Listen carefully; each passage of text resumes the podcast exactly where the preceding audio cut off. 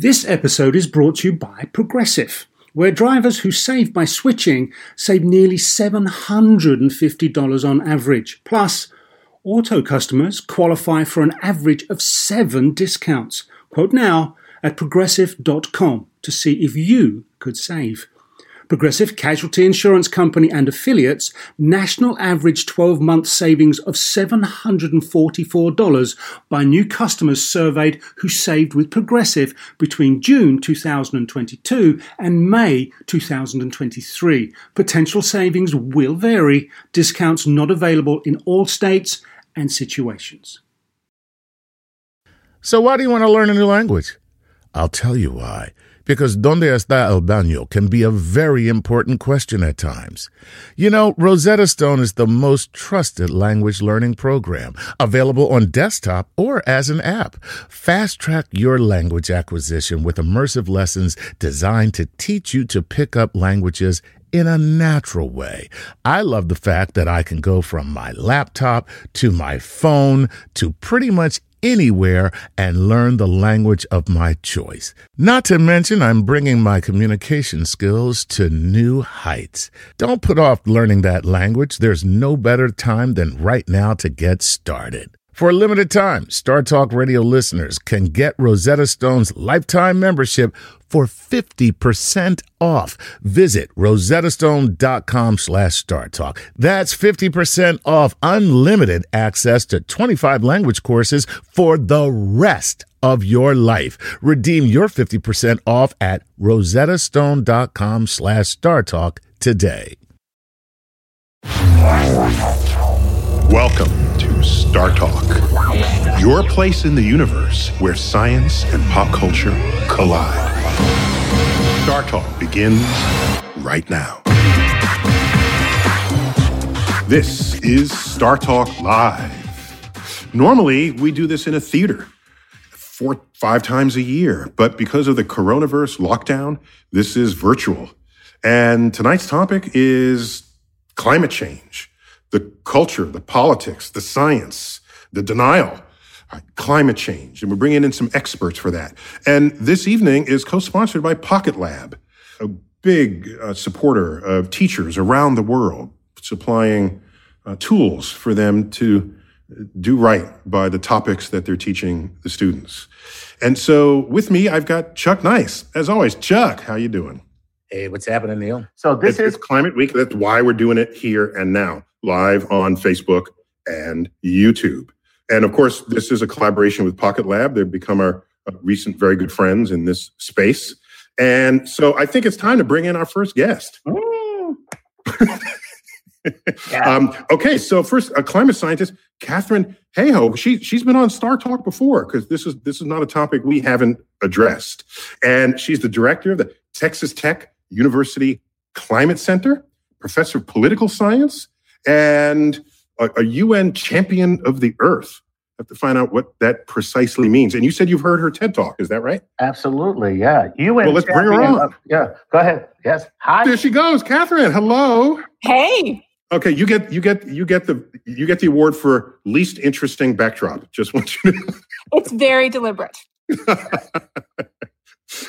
All right, so could you could you I love, put us I love on it a... that Katharine Katharine actually looks like she's calling in from a passport photo. well, I am Canadian. nice. so tell just put us all on the same page when scientists speak of climate change. Just just put us on the same page there. What what what what do we mean when we say climate change? We mean the change in the long-term average conditions of the planet.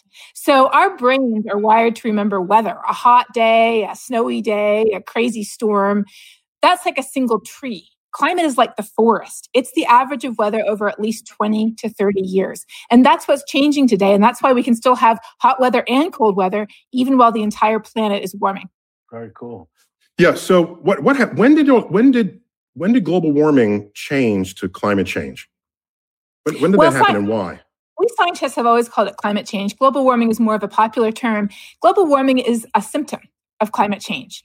It's like you're running a fever, but the disease you have is not the fever. The fever is just the symptom. So the disease is climate change, and we're seeing an increase in the average temperature of the planet.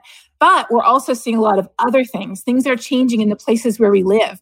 We see wildfires are burning greater and greater area. We see hurricanes are getting bigger and stronger.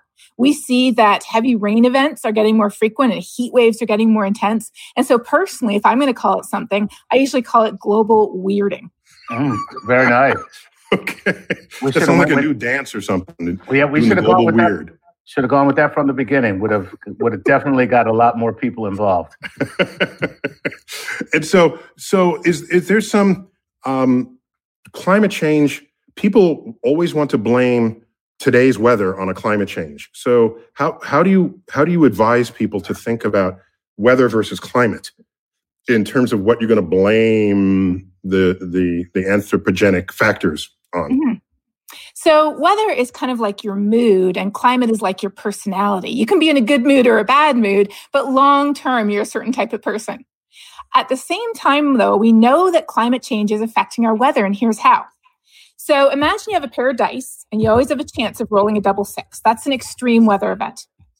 But decade by decade, as the planet warms, it's as if it's sneaking in and taking another one of those sixes, or sorry, another number and turning it into a six, and then another one and turning it into a seven.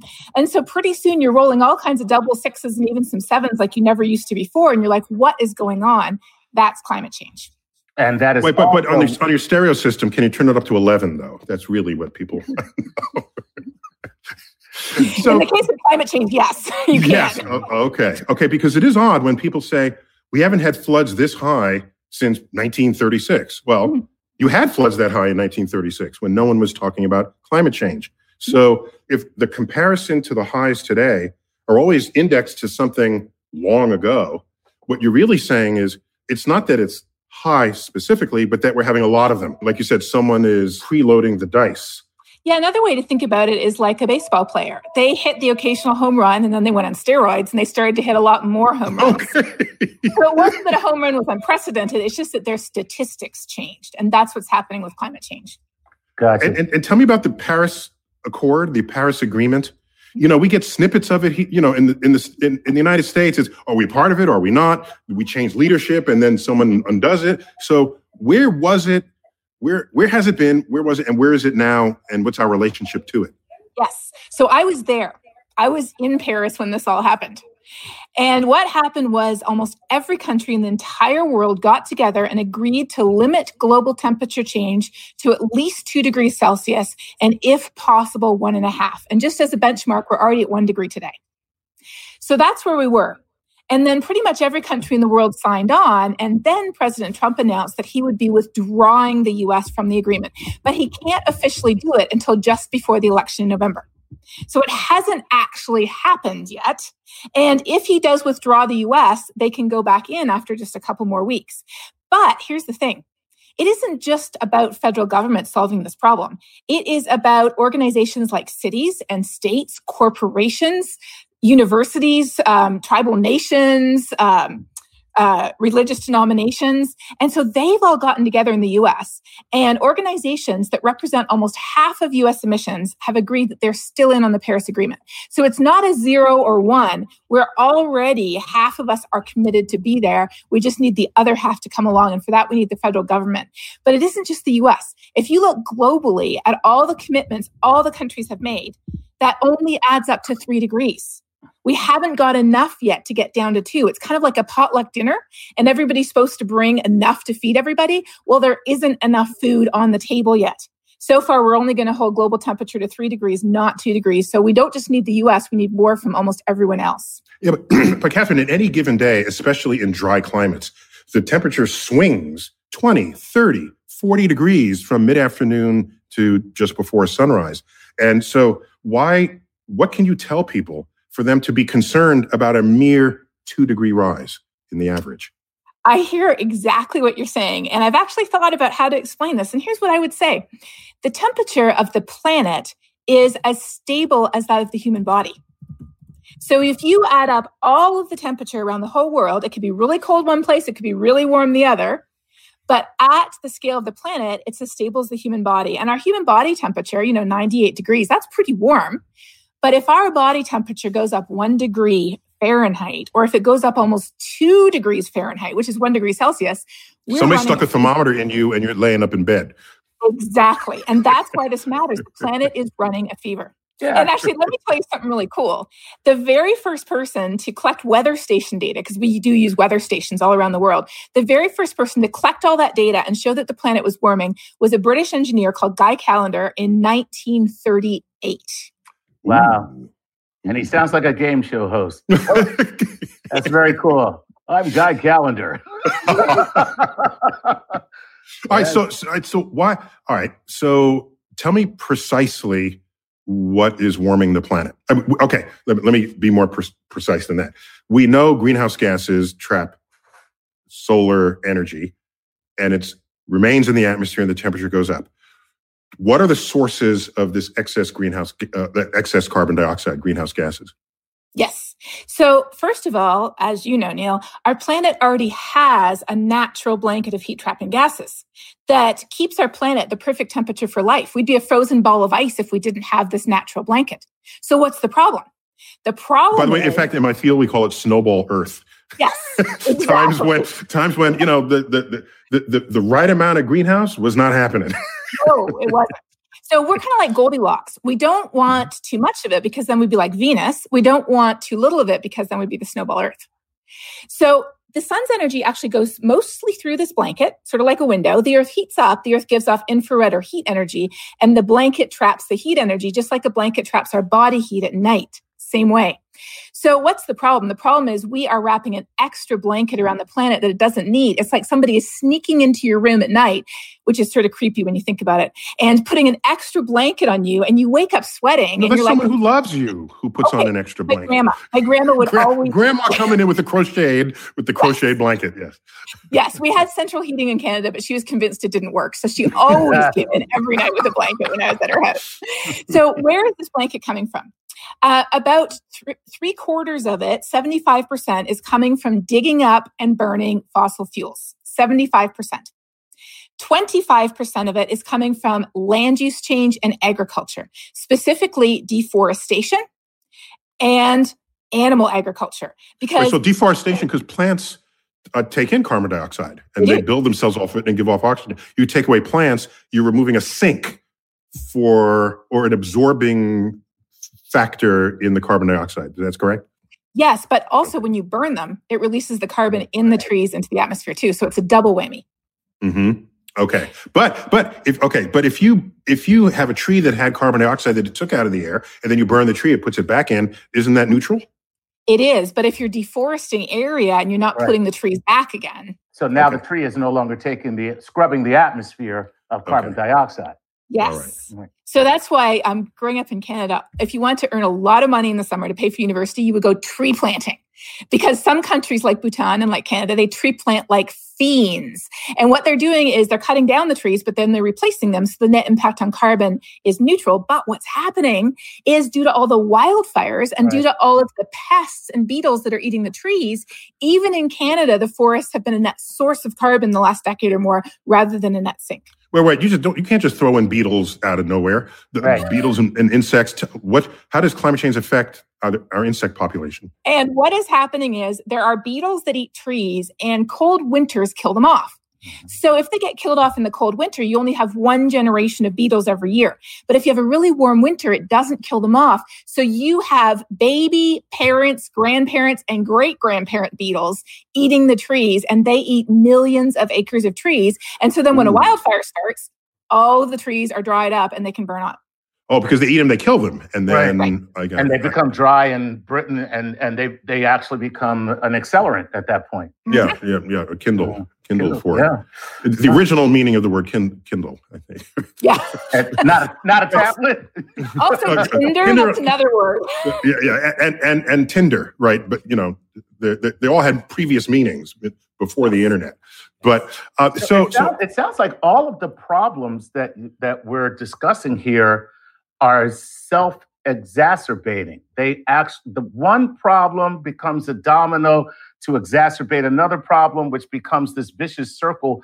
So it's a spiral downward. Mm-hmm. It, you know, you're it, it, that's that's very scary.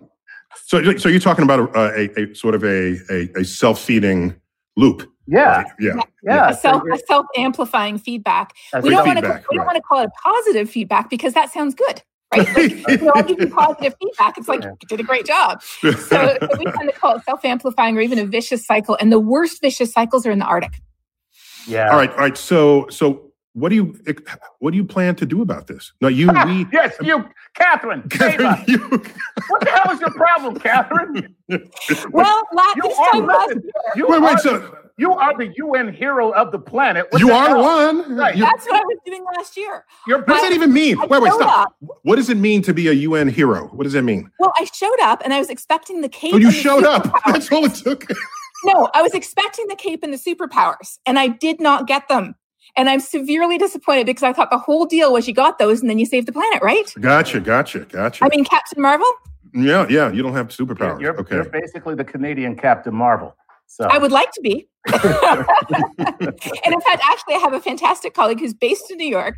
Her name is also Catherine, but she goes by Kate, and her last name is even Marvel. Marvel. So I would be totally. Oh, you know happy- Kate Marvel. Yeah. Yes, oh yes, I we know Kate definitely well. know Kate I would be happy if she got the cape too. We, we've had her several times on, on Star Talk. But let's ask. So we want to do something about it because we don't want to warm the earth outside of our understandings of our civilization uh, or capacity of civilization Right. to accommodate it. So do we all become vegan? Do we stop having kids? Do we? Uh, what are some easy things, fast things? Because we're all lazy, you know. So Mhm. uh, what's the simplest, easy thing to do? Well, that is the number one question I started to get when I started to talk to people about climate change. And I was like, well, I'm a scientist. I don't fix this problem. I tell you how bad it is. But that's not satisfying because you can't have somebody tell you there's a problem and not tell you how to fix it. So I've thought about this for a really long time because we could each do everything we could. And that would just fix a fraction of the problem, just a fraction. 90 companies have produced two thirds of heat trapping gas emissions since the dawn of the industrial era. Okay. But So Oh. okay, you want to pull the plug on 90 companies. Not not just that. We need we need system wide change. And the, a lot some of those companies are already starting to change thanks to pressure. Some of them might not change and they're going to have to go the way of the horses and buggies. But we need system wide change but a system is made up of individuals.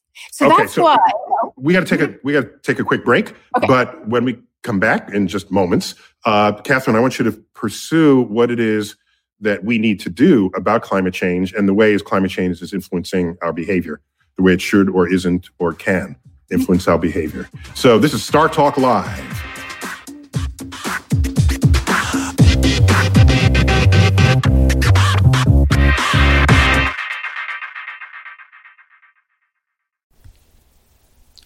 This podcast is supported by FedEx.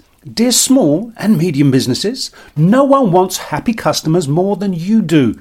So you need a business partner just like you, like FedEx, who understands your passion for serving your customers because they have the same commitment towards you. That's why FedEx offers you picture proof of delivery, packageless and paperless returns, as well as weekend home delivery to 98% of the US on Saturday and 50% on Sunday. See the FedEx service guide for delivery information. What's more, FedEx Ground is faster to more locations than UPS Ground. Trust FedEx for timely deliveries. See what FedEx can do for your business. Absolutely, positively FedEx.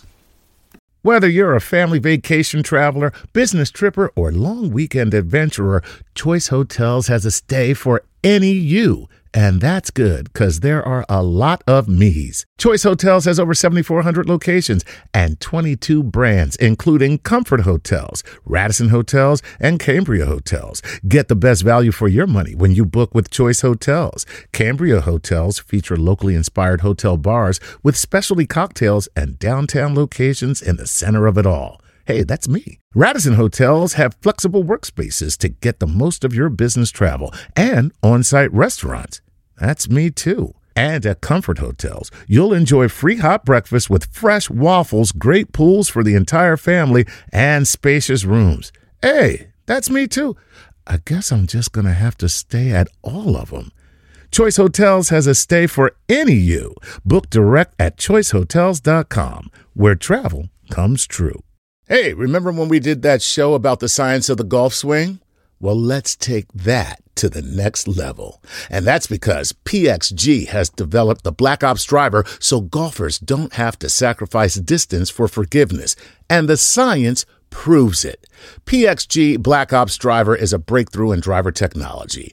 It's a complete and total victory in golf club engineering, unlike anything you've ever seen before. Black Ops drivers are adjustable to deliver a combined MOI of 10,000 plus for unreal forgiveness. Now that's ridiculously high. The higher the MOI, the more forgiving the club will play. So you don't have to square the ball perfectly for it to go straight and get distance. Add Add PXG's new advanced material face technology, and you get incredible ball speed that pushes the distance to the absolute limits. More forgiveness, more distance, no sacrifices.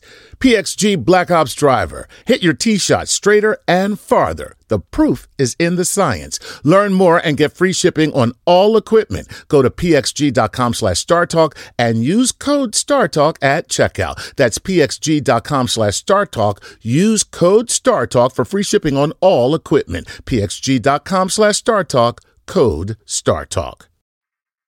Hey, I'm Roy Hill Percival, and I support StarTalk on Patreon. Bringing the universe down to earth, this is StarTalk with Neil deGrasse Tyson.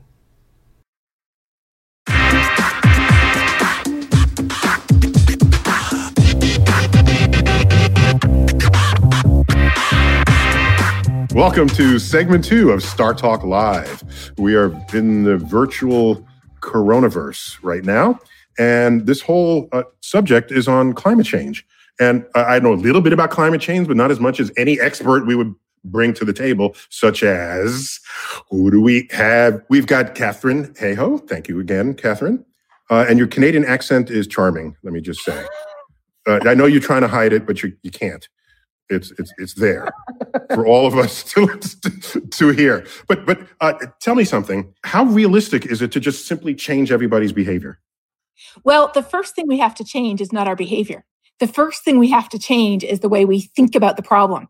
Because it turns out, even though the headlines are all about people who reject science, when you actually look at the polling data, our real problem is that we don't think it matters to us and we don't think we can fix it.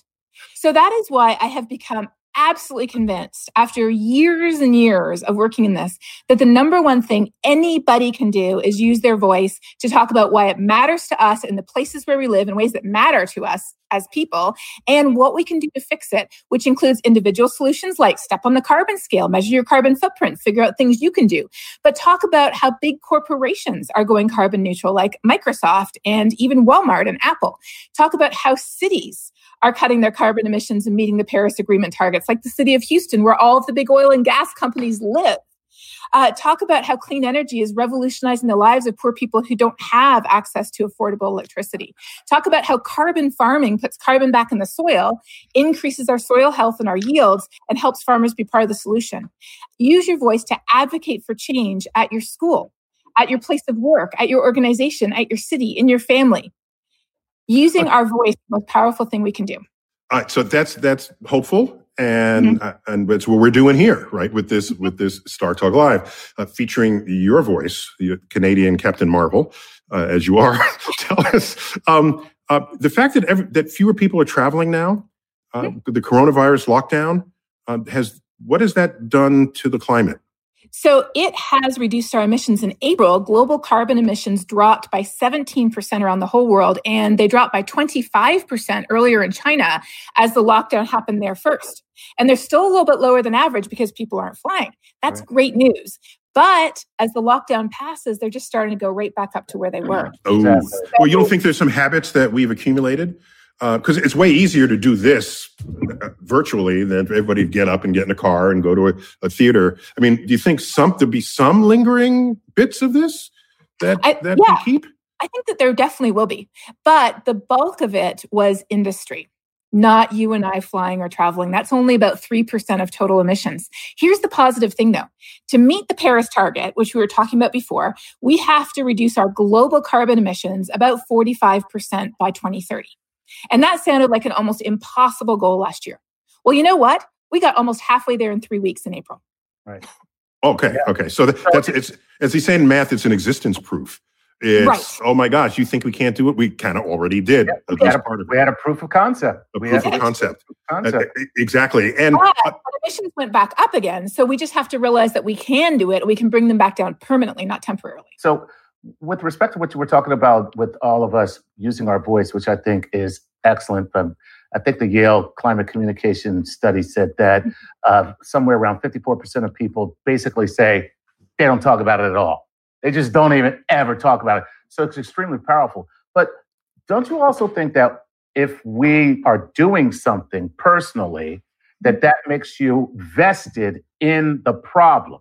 And being vested in the problem makes you want to see other people take action. And it also makes you want to hold corporations and, and leaders, authorities, uh, accountable. Yes, absolutely. So the social science has found that our sense of efficacy, in other words, if we feel empowered to act, that has a tremendous impact. And also, even our sense of righteous anger. Look, I'm doing everything I can, and look at you, you're doing nothing. Right. I, I, I forgot such a term exists. Righteous anger. That's Yeah. like good trouble. You know, it's one of those kind of things. I, I hear it every every Saturday when I'm laying on the couch. what? Get out, and mow the lawn. What, what- what's- Exactly. Look, I'm doing everything I can. I got to do everything around here. I'm doing everything. Go Let's ahead. talk Chuck down off the ledge right there. So, so, so, Katharine, tell me about uh, the wildfires that are that, that devastated Australia recently, and of course are doing so much damage in California. So, wildfires are one of these things we talked about where we're loading the dice. We've always had wildfires. In the US, most of them are human ignition, most are accidental, not arson, just to be clear. And up in Canada and Alaska, they're mostly Oh wait, just lightning. hu- human ignition is not always um, malevolent, is what you're saying. No, only Okay. 7% of the big fires in California were actual deliberate arson. Most of them were, as we now know, gender reveal pyrotechnics gone wrong, I don't know. or people dumping burning trash into dry brush, or just having something plugged in in the shed that shorted out and started the shed on fire, or power lines sparking. That's what starts most of the wildfires. Okay, Right. Did, didn't know that. So, uh, t- can you trace a thread from the wildfires to climate change? Absolutely. Once they start, they're burning greater area. And the reason why they're burning greater area is because the vegetation is dried out. The difference is imagine you throw a match on a pile of pretty green wood. What happens? Then imagine you show you throw the same size match on a pile of bone dry kindling. What happens? A conflagration happens. That's the difference between climate change versus not climate change. Wow. All right, so, so I'm still trying to figure something out here. If uh, you just say things dried out, climate change, they dried out, aren't there places that are getting more rain than ever before? You know, tell that to a place that just had a huge flood. So we are simultaneously, as a scientific community, saying, yep, it's dry over there, that's climate change. Yep, it's wet over there, that's climate change. And so people, I don't think they have a sense of some directed phenomenon that is itself increasing. So, how do you reconcile that? You're absolutely right. And the point of connection, the invisible point of connection, is the fact that warmer It's air invisible. Invisible. special glasses to see it. Okay. no, just physics. Just physics. but that's all. scientist said there's this invisible thing. You just got to believe me. right. No, we can measure it. We can measure it. We just can't see it. Okay. It's the fact that the warmer the atmosphere, the more water vapor it can hold. So, in other words, the warmer it gets, the more it dries out our soils and in dry areas like California, our vegetation. But when a storm comes along, there's more water vapor up there for that storm to pick up and dump on us. So, in a place that gets lots of storms, they're getting a lot of heavy rainfall events. In a place where they don't get storms, all that water is evaporating and it's just being transported out of the region, leaving it drier than it would before. before. It's the exact same mechanism in both cases. so these are related phenomena: the Yes. flooding and the droughts. yes. Okay. And tell me about a, uh, sea level rise, because that's um, anytime I'm asked about climate change, that's what I think about the most, because most of the world's great cities are on the water's edge. Historically, of course, for commerce and transportation and irrigation and the like, on rivers, for example. So, so sea level rise. Um, how does climate change give you that? and who gets affected 1st mm-hmm. So remember we talked about how the we're wrapping an extra blanket around the planet that's trapping Grandma's more doing that. Yes. Yes. Over 90% of the heat being trapped by that blanket is going into the ocean. So when we're using thermometers to measure global air temperature, global warming, we are literally measuring the tip of the iceberg and 93% of that iceberg is under the ocean. Okay, just to be clear, you're talking about the heat energy, not the temperature. So if uh, so if the ocean goes up by a fraction of a degree, much smaller than 2 degrees Celsius, that is an enormous amount of heat energy as a repository. Is that correct? Exajoules. it means a lot of heat. oh, oh, exajoules. Excuse me. Exa as in the metric prefix exa. Yes. Joules as in the unit of energy. Eh, eh, and thank you. Okay, I thought that was a new hip word that I didn't know about. Okay, yes. it's it's what it's what all the kids are using to bake. it's, it's the. Okay, so so this kilo, mega, giga, exa.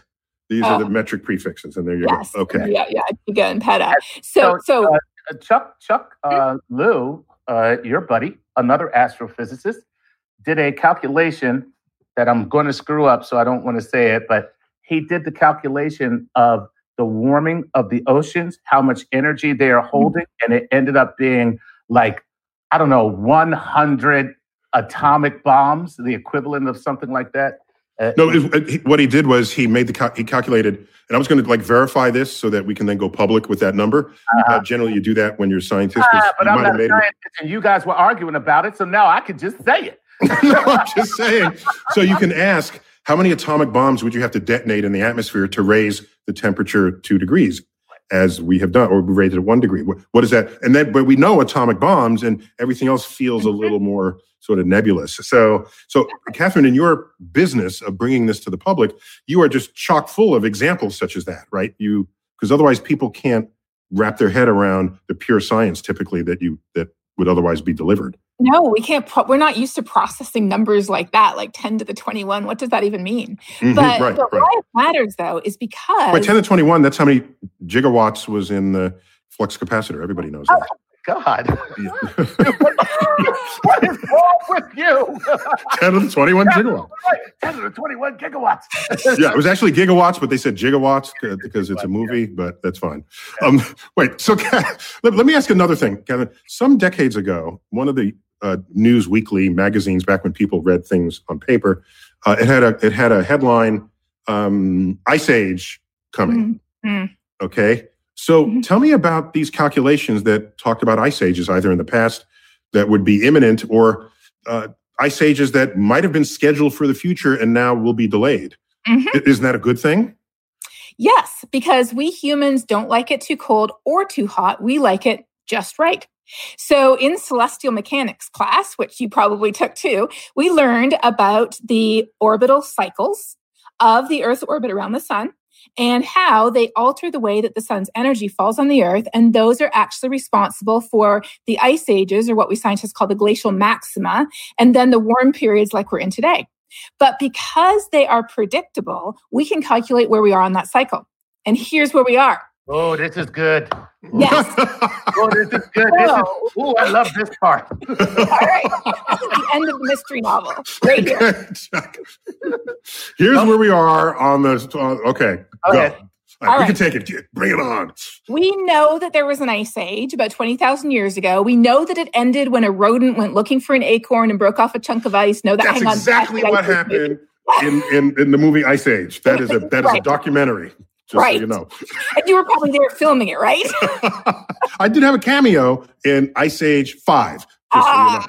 I, have okay. a, I have a cameo in Ice Age 5. So I have to quickly tell you one of the reviews of Ice Age 5 was uh, it said, this is evidence that it's about time the franchise goes extinct. so, so there hasn't been an Ice Age 6. I'm sorry. So anyhow, back to go. Right. Okay. So where are so, we on this cycle? It was an ice age. We got warmer. Warming peaked about six to eight thousand years ago, right around the dawn of human civilization. And, and, and, agriculture even and yeah, agriculture yeah. because we had the perfect climatic conditions and then since then temperature was very very gradually slowing and cooling very gradually but agriculture and deforestation had pretty much stabilized it. So we had pretty much hit the sweet spot And then the Industrial Revolution happened and we're going straight in the opposite direction. So the official conclusion is, is that the next glacial maximum would have happened in about 1500 years, give or take a few hundred years. But in fact, we have indefinitely delayed it for not just thousands, but probably tens of thousands of years. And not only are we, we don't, we want to be stable, but we're not stable. We are headed in the other direction faster than any time in the history of human civilization on this planet. So Okay, right that's now, some- we should be in a cooling period, is what you're saying. Yes, we, you said. we should be going down. That's what she's saying. So, Wow. so yeah, tell that to L.A. when it was 120 degrees a couple of weeks ago. Right. Um, so, what was it in Pasadena? Any somewhere in in the valley? Uh, so let me let me ask you. Uh, I I I leapfrogged over one of my questions, what, which was about sea level rise. Could you just tell me what's the? Is it just melting of land glaciers? Is that all that's happening there? Right. So about half of sea level rise is because warmer water takes up more space. And all of that extra heat is going into the ocean. The other half is the melting of land based ice, not Arctic sea ice, because Arctic sea ice is already sitting on the water, like ice cubes in your glass. When the ice cubes melt, your glass doesn't overflow. But what's happening now is that sea level is rising twice as fast as when the satellite observations began 25 years ago. And that is because Greenland and Antarctica are melting much faster than they used to be. And the reason we care about it, like you said, is because two thirds of the largest cities in the world are located within just a few feet or a meter of sea level. And about 700 million people live in the low elevation coastal zone. So we just have to pick up cities and move them inland, and then that'll be. just- yeah. That's all. It's like a Superman movie. Just you know, it's like, hey, just buy buy property in Camden, New Jersey, instead of the Jersey shoreline, because that's going to be beachfront property one day. You're talking about Superman, the movie, the original. Was that the original movie? Yeah, you're going way back, Chuck. I don't like. know. It was Lex Luthor. That's all I remember. That's like there's more than one of them. yeah, so, you know, He's a recurring. yeah, they're all one movie to me. They're all one movie. All one movie. um, Wow. So, uh, what are the first? Uh, so, cities will obviously get hit, but I read about whole countries in um, or land masses in this in the South Pacific or in the uh, Western Pacific region of the world, where whole countries are just a few feet above sea level. So they'll just be gone if this continues. Yes, and they're already trying to immigrate, but unfortunately, climate refugee is not an official designation for a refugee under the United Nations. You work for the UN, change it. I don't. I wish I could. You, you're, you're, you're a card carrying UN person. Go ahead. They didn't give me a card. I'm telling you, no cape, no card, no, card, cape, no card, no, no superpower. big piece All of glass, big large piece of glass.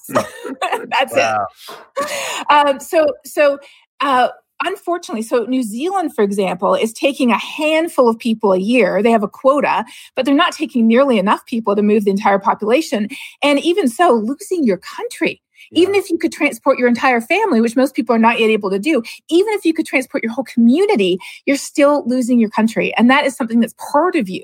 And so our choices absolutely matter today more than ever, and we can make a difference. And one person truly can be that agent of change.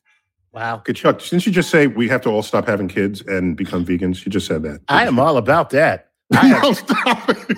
you do not have to tell me not to have any children. Believe me, I am so on that train. I am. I'm. I'm the Chuck has conductor. three kids, by the I'm way. the Just- conductor of that train. no, no. So, so Katharine, your your your your comments are wise and sage, and uh, I. So there is some hope, even if it's not unfolding on the time scale that we seek. Mhm. Um, perhaps it'll. Um, maybe we need a few more disasters to to make people sit up a little higher in their chairs. Perhaps.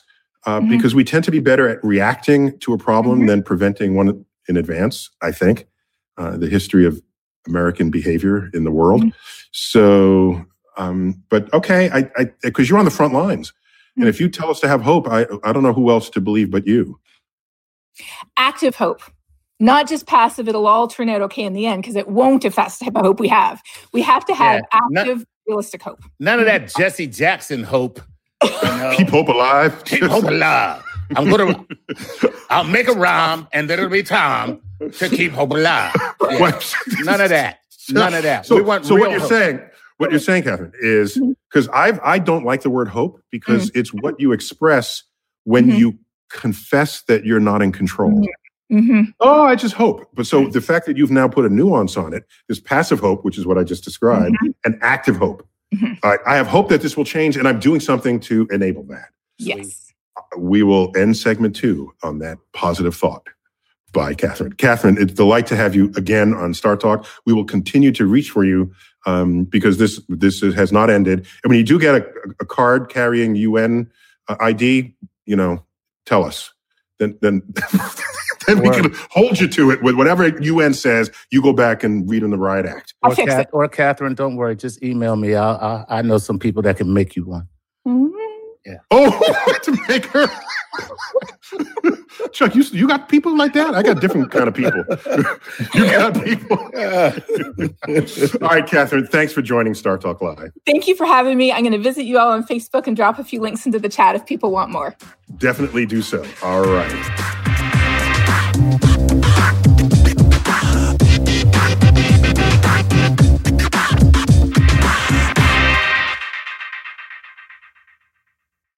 There are over 75 million monthly Tubi viewers. That's more people than there are in France, which means Tubi is more popular than cigarettes for breakfast. It's more popular than considering iced coffee a total abomination. More popular than loving political revolutions. More popular than mère and mère somehow being different words. Tubi, it's more popular than being French. See you in there. Do you want to set up your child for success? Of course you do. Maybe you want to save money on private tutoring, or maybe it's just out of your budget altogether. Is this a big school year for your child? Like maybe they're starting kindergarten, middle school, or high school, or some other milestone. Maybe your family moved and they're starting at a new school. Is your child ahead? Not getting challenged enough in class? Well, we love that little smarty, but we want them to be engaged. IXL Learning is an online learning program for kids covering math, language arts, science, and social studies. IXL is designed to help them really understand and master topics in a fun way. Powered by advanced algorithms, IXL gives the right help to each kid no matter the age or the personality. There's one site for all the kids in your home pre K to 12th grade. Kids can use it at home on the computer or on the go through the app on your phone or your tablet. No more grading those worksheets. IXL grades everything itself. And no more trying to figure out how to explain math equations or grammar rules yourself. IXL has built in explanation videos. One in four students in the U.S. are learning with IXL. IXL is used in 95 of the top 100 school districts in the U.S. Make an impact on your child's learning. Get IXL now. And StarTalk Radio listeners can get an exclusive 20% off IXL membership when they sign up today at IXL.com slash StarTalk. Visit IXL.com slash StarTalk to get the most effective learning program out there at the best price. At Capella University, you'll get support from people who care about your success. From before you enroll to after you graduate, pursue your goals knowing help is available when you need it.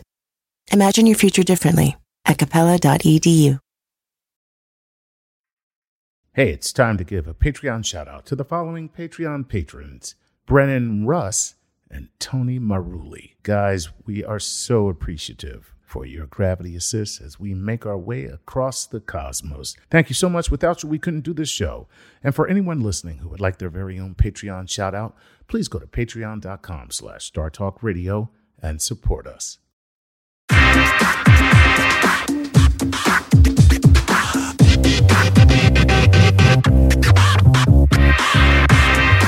This is StarTalk Live. We're talking about the science of climate, uh, the sociology of people's reaction to climate change, all, all of the above. And we're in collaboration with Pocketlab, who helps us bring this to you live on Facebook and uh, where else are we streaming? Facebook and YouTube. YouTube, of YouTube. course. YouTube, of course. So, coming into this segment, we're going to talk about climate chemistry Yeah. and citizen science. And who's going to join us for that? Because I, again, you know, I know a little bit, but not enough like the experts know. Let's bring in Peter Mahaffy. Peter, welcome back to StarTalk. It's fabulous to be here, Neil. Chuck, excellent. You're professor of chemistry at King's University in Alberta, Canada. That's right. Co-director of the King Center for Visualization and Science, right. and with a special focus on climate change science and awareness. You're the guy. You're if, so if, if all this fails, it's your fault. if the attempt to change the world, because you're you are that's your title. That's on your business card. Well, people have been blaming chemists for a long time, Neil. So uh, lay it on.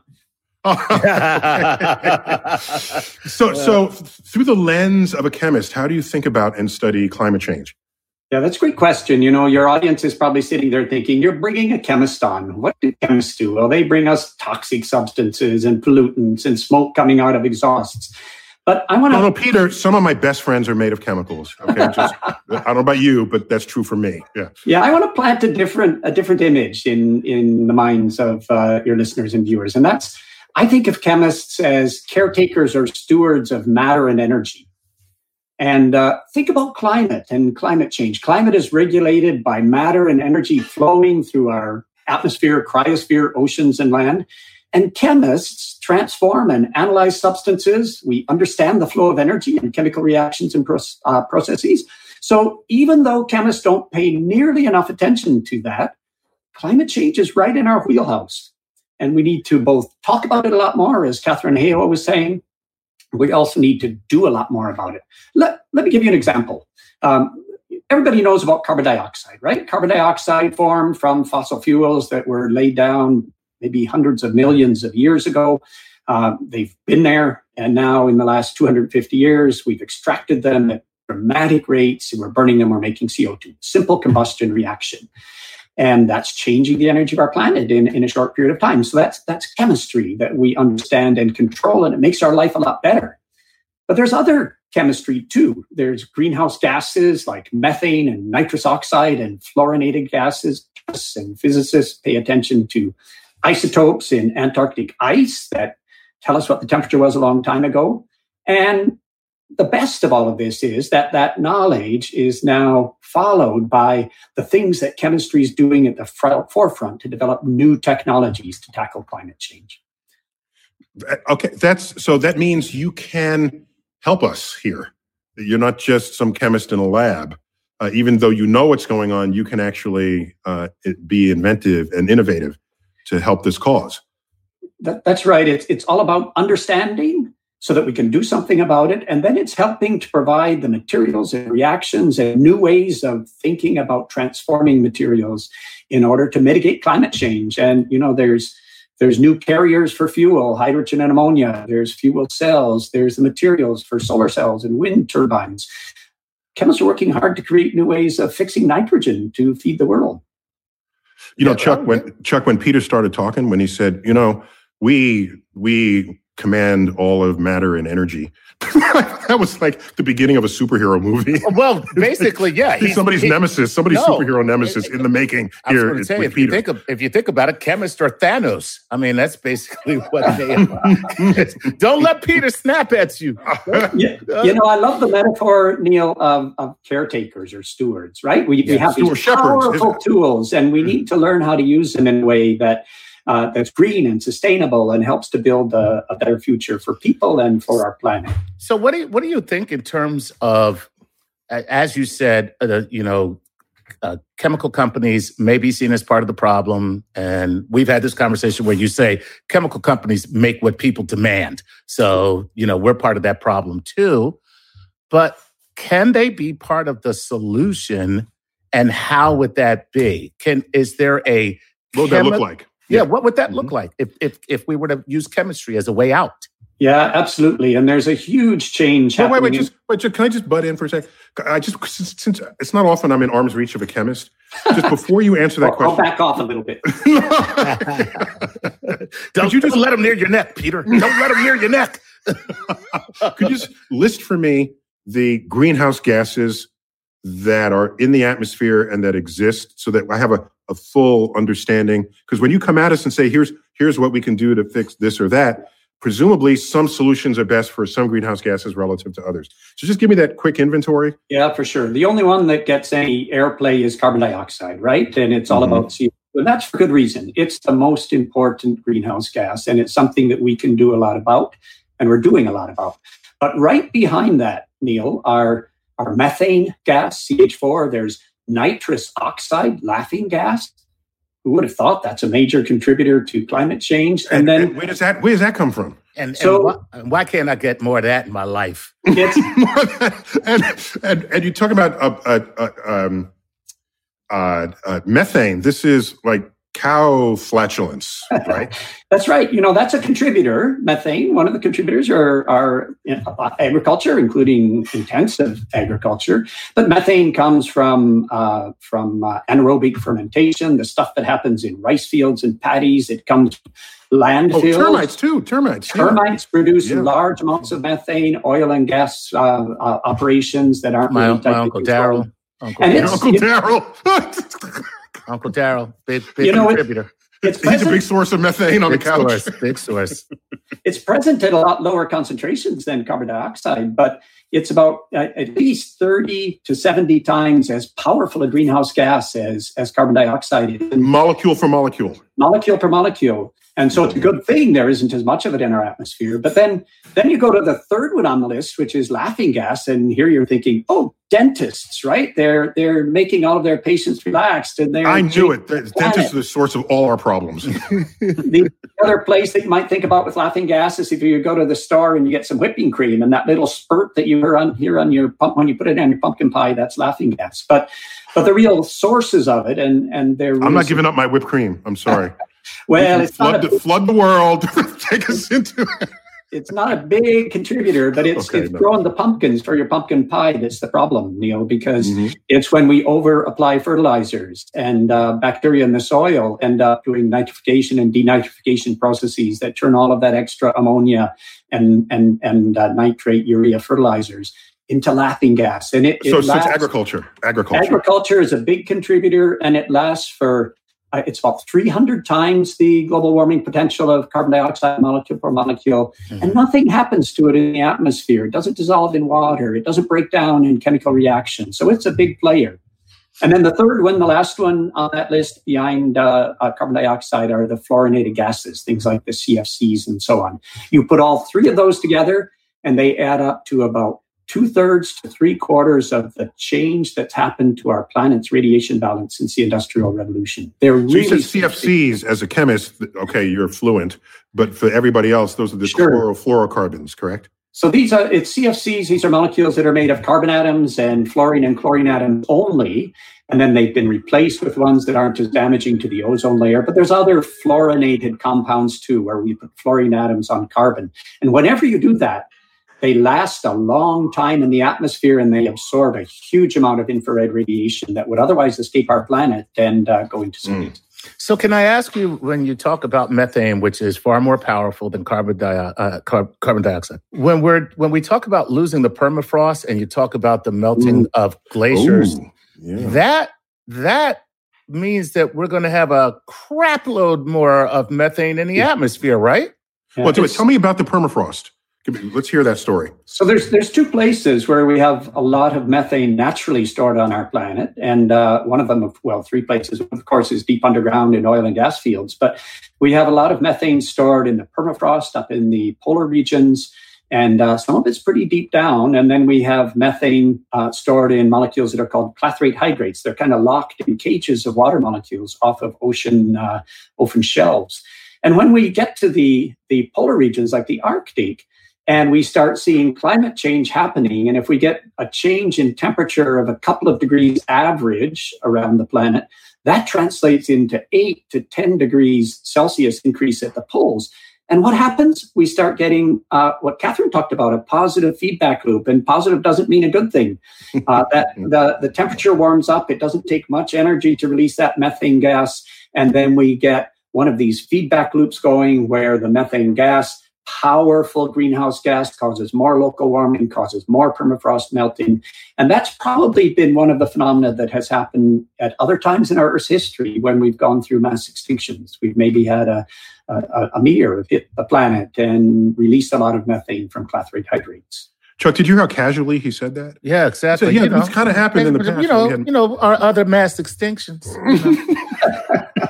you know those those other things that happen. Those things. Yeah, yeah, yeah. yeah. One time, you know, there was a time when a meteor hit the planet. That didn't go so well. Yeah, no. yeah. It's just another time. Yeah, you know, we used to have these things called dinosaurs. You know, we might join them. We might join them. Who knows? hey, but you know, I, I, that's what makes this climate crisis so serious, right? The effect that it has on biodiversity, the effect that it has on on, on human life, but also our whole planet's life, and and we're risking entering another mass extinction because we can't seem to manage that problem of, of uh, greenhouse gases.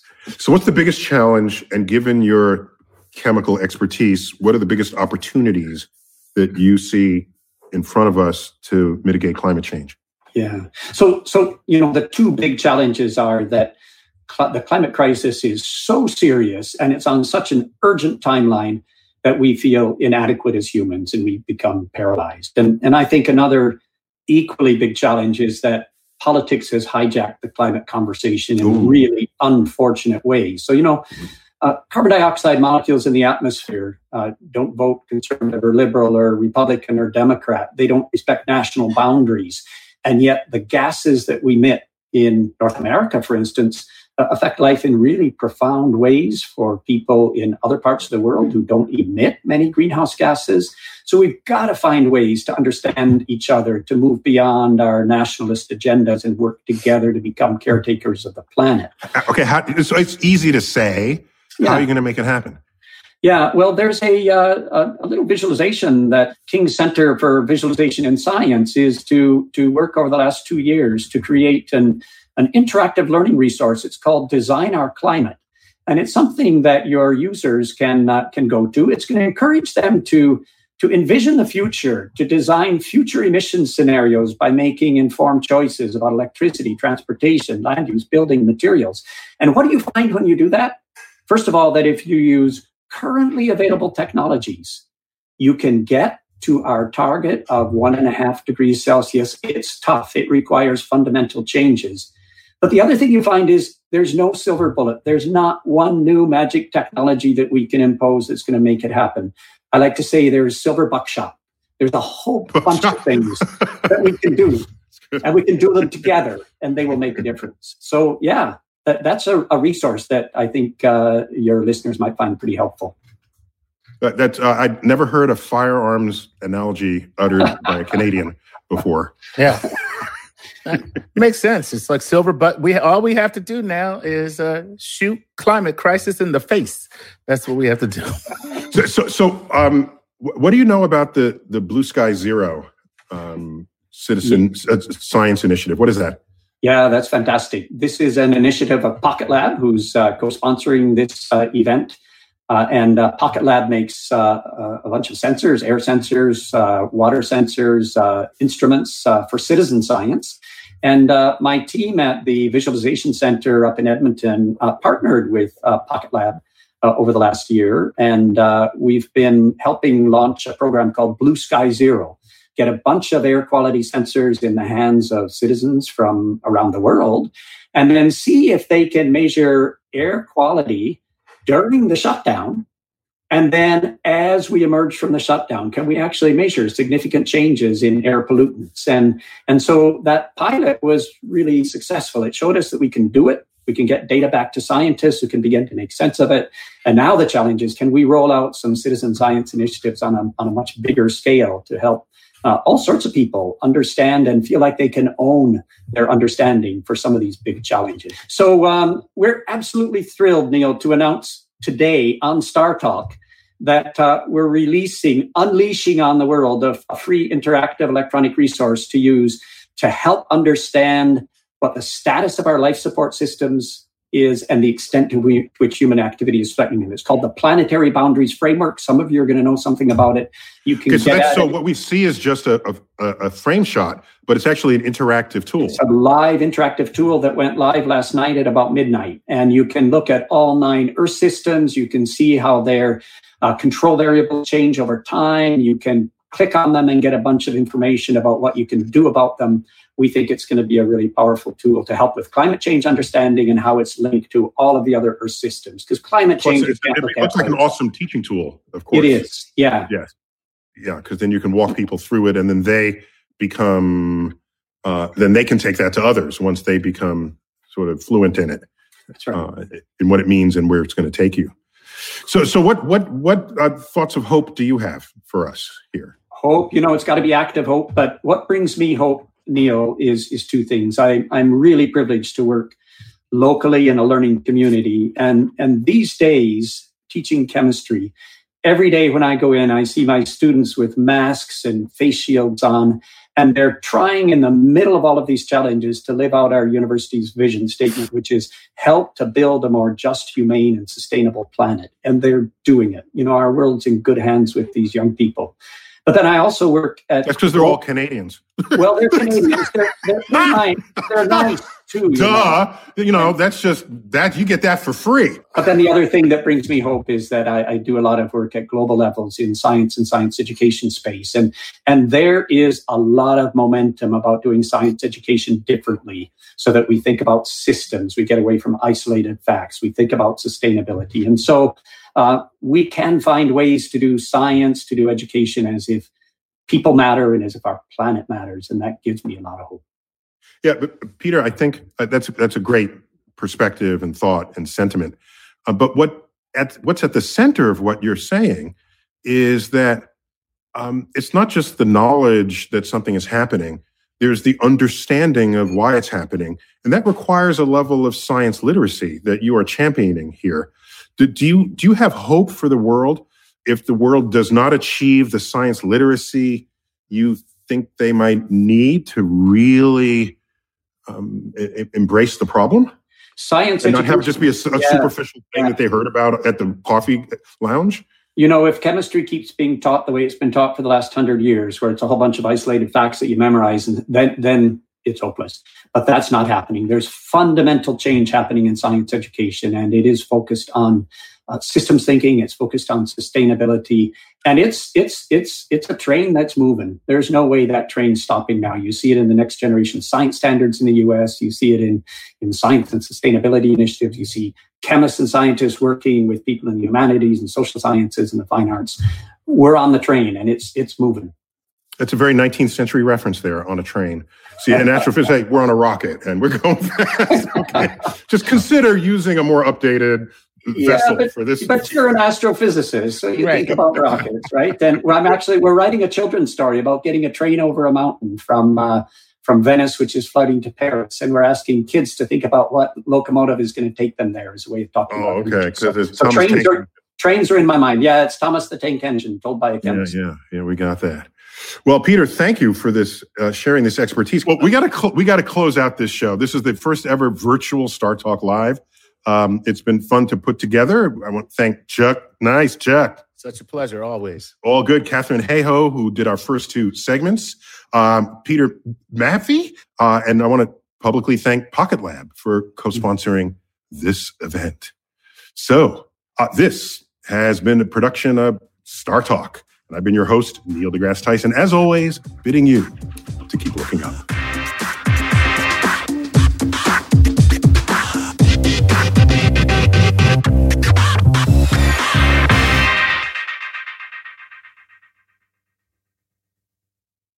Sometimes it takes a different approach to help you unlock your true potential.